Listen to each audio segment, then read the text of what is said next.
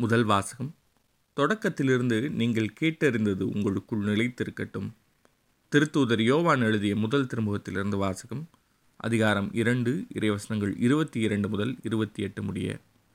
அன்பிற்குரியவர்களே இயேசு மெசியா அல்ல என்று மறுப்போரைத் தவிர வேறு யார் பொய்யர்? தந்தையையும் மகனையும் மறுப்போர்தாம் எதிர்கிறிஸ்துகள் மகனை மறுதளிப்போர் தந்தையை ஏற்றுக்கொள்வதில்லை. மகனை ஏற்று அறிக்கையிடுவோர் தந்தையையும் ஏற்றுக்கொள்கின்றனர். தொடக்கத்திலிருந்து நீங்கள் கேட்டறிந்தது உங்களுக்குள் நிலைத்திருக்கட்டும்.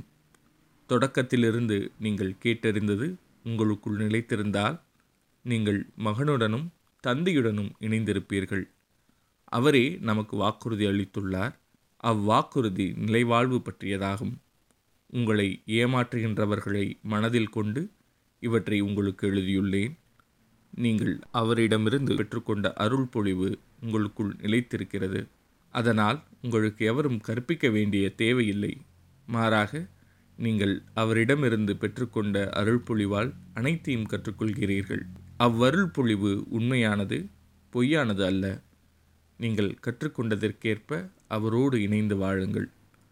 ஆகவே பிள்ளைகளே அவர் தோன்றும்போது நாம் உறுதியான நம்பிக்கை கொண்டிருக்கவும் அவருடைய வருகையின் போது வெட்கி விலகாதிருக்கவும் அவரோடு இணைந்து வாழுங்கள். இது ஆண்டவரின் அருள்வாக்கு. இறைவா உமக்கு நன்றி. நற்செய்தி வாசகம். நீங்கள் அறியாத ஒருவர் உங்களிடையே நிற்கிறார். யோவான் எழுதிய தூய நற்செய்தியிலிருந்து வாசகம். அதிகாரம் ஒன்று இறைவசனங்கள் பத்தொன்பது முதல் இருபத்தி எட்டு முடிய. அக்காலத்தில் எருசலேமில் உள்ள யூதர்கள் குருக்களையும் லேபியர்களையும் யோவானிடம் அனுப்பி நீர் யார்? என்று கேட்டபோது அவர் நான் மெசியா அல்ல என்று அறிவித்தார். இதை அவர் வெளிப்படையாக கூறி மறுக்காமல் ஒப்புக்கொண்டார். அப்போது அப்படியானால் நீர் யார்? நீர் எளியாவா என்று அவர்கள் கேட்க அவர் நான் அல்ல என்றார். நீர்தாம் வரவேண்டிய இறைவாக்கினரா? என்று கேட்டபோதும் அவர் இல்லை என்று மறுமொழி கூறினார். அவர்கள் அவரிடம் நீர் யார்? எங்களை அனுப்பியவரிடம் நாங்கள் மறுமொழி சொல்லியாக வேண்டும். எனவே உம்மை பற்றி என்ன சொல்கிறீர்? என்று கேட்டார்கள்.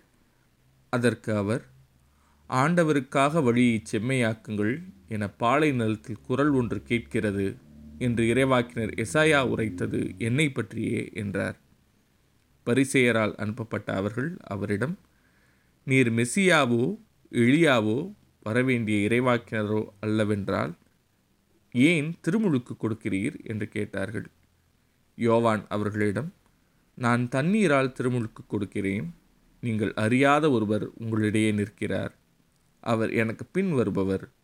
அவருடைய மிதியடிவாரை அவிழ்க்கக்கூட எனக்கு தகுதியில்லை என்றார். இவை யாவும் யோர்தான் ஆற்றுக்கு அக்கறையில் உள்ள பெத்தானியாவில் நிகழ்ந்தன.